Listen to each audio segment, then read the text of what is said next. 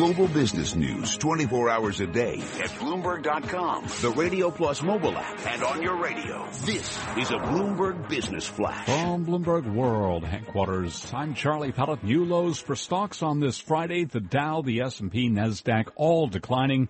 Stocks slipping back into their three-week-old funk after erasing a rally as comments from Fed Reserve Vice Chairman Stanley Fisher boosted speculation that interest rates could rise as soon as next month. We've got the Dow down one hundred points now, declining five tenths of one percent to eighteen thousand three hundred forty-eight. The S and P five hundred index down ten to twenty-one sixty-two, a drop of five tenths of one percent.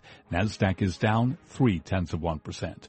The ten-year down thirteen thirty-seconds, yield there one point six two percent. Gold little change, down twenty cents now, thirteen twenty-one the ounce. Crude West Texas Intermediate up thirty cents now, up six tenths of one percent to forty-seven dollars and sixty-three cents. I'm Charlie Pellet. That's a Bloomberg Business Flash. This is Taking Stock with Kathleen Hayes and Pim Fox, live from the Jackson Hole Economic Symposium on Bloomberg Radio. The Jackson Hole Symposium, yes, and the Grand Teton National Park. Two things that are intertwined this week, and here to tell us more about Grand Teton National Park is Andrew White. He is the Assistant Public Affairs Officer, and he joins us from Jackson Hole, Wyoming. Andrew White, thank you very much for being with us.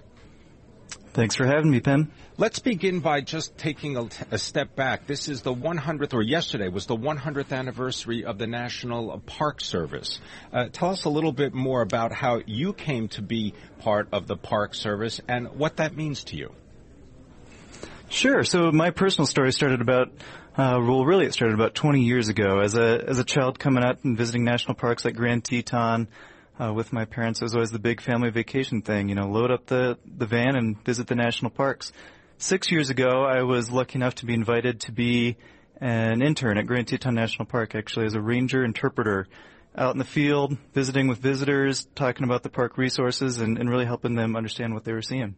Now, if you were in the park uh, today or even yesterday as someone out in the field, Uh, you'd be talking about wildfires, because I understand that uh, if you take a look at the uh, lake, Jackson Lake, if you're on the shore of Jackson Lake in the Grand Teton National Park, you're going to see the Berry Fire. Tell us the extent of fires right now in the park. Yeah, so part of our centennial celebration, I guess, is nature's throwing us a little party with a uh, wildfire. Some people put candles on the birthday cake, but we're having a wildfire. Um, it was caused by lightning back uh, in July, actually, and it had been burning in remote wilderness areas of the park for a number of weeks.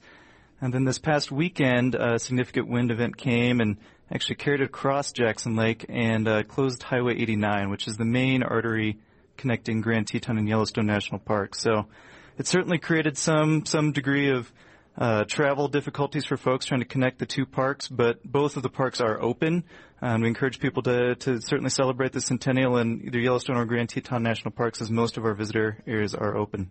Is there any relationship to the ability to keep the park uh, in its uh, in its uh, high condition and to deal with these ongoing natural events like the, the wildfires, as you described? Is there is the challenge also that uh, funding is is an issue? Well, not really. When we talk about wildfire, uh, part of managing a national park is, is managing and protecting the natural processes. And wildfire, like the Berry Fire that was, that was caused by lightning, um, is a natural process. And where, where we can allow it to continue to, to play its natural role in the ecosystem, we want it to continue to play that role. You know, wildfire will re- renew a landscape. Um, it creates new wildlife habitat. Um, some trees and plants actually depend on wildfire to, to regenerate. Um, so where, where we can, we certainly allow those fires to burn and um, want them to play their, their natural role. Now, when it comes into more developed areas, that's when we have to take suppression action. So this is kind of a complex fire where in some areas we might be suppressing it or containing it. In other areas, we want it to, to burn into the wilderness and, and play its role. Now, I understand that there's a lot of deferred maintenance, though, in the whole National Park Service, not just, obviously, we're talking about the uh, the Teton National Park. Uh, you've got corporate sponsorships. How do you uh, sort of manage uh, the corporate sponsorships as, as well as any of the funding issues uh, that might affect your ability to do your do- job as best you can?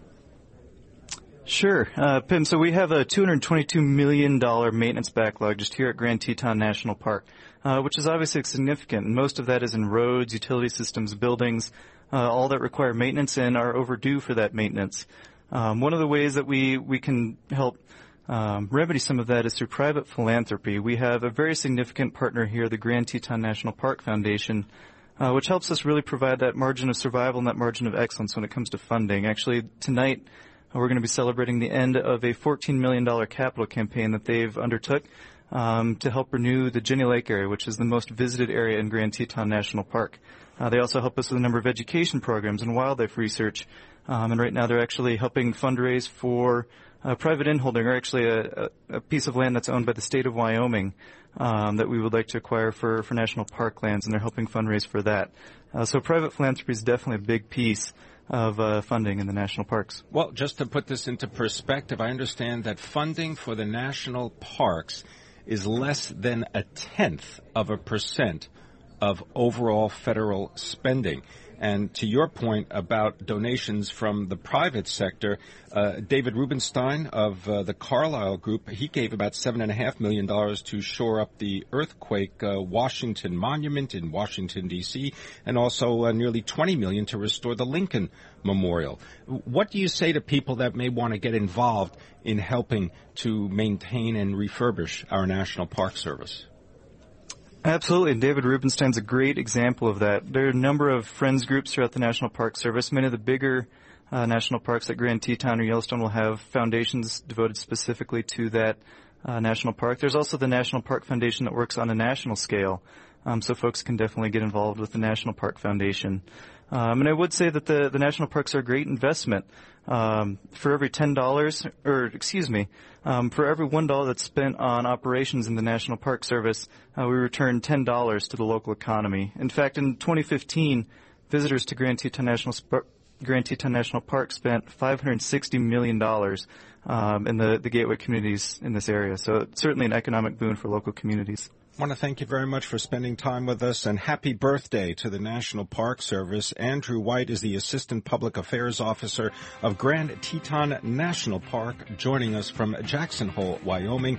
And uh, if you want, there is a photograph of uh, Mister White stepping from his twenty fifteen Subaru Outback, donated to the Grand Teton National Park last year by the National Park Foundation and Subaru of America on their National Park Service website.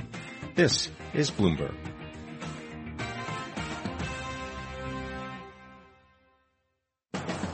Coming up on Taking Stock, a conversation with Jim Bullard. He is the president and the chief executive of the Federal Reserve Bank of Saint Louis. He'll discuss the current economy and the Federal Reserve's thinking about interest rates.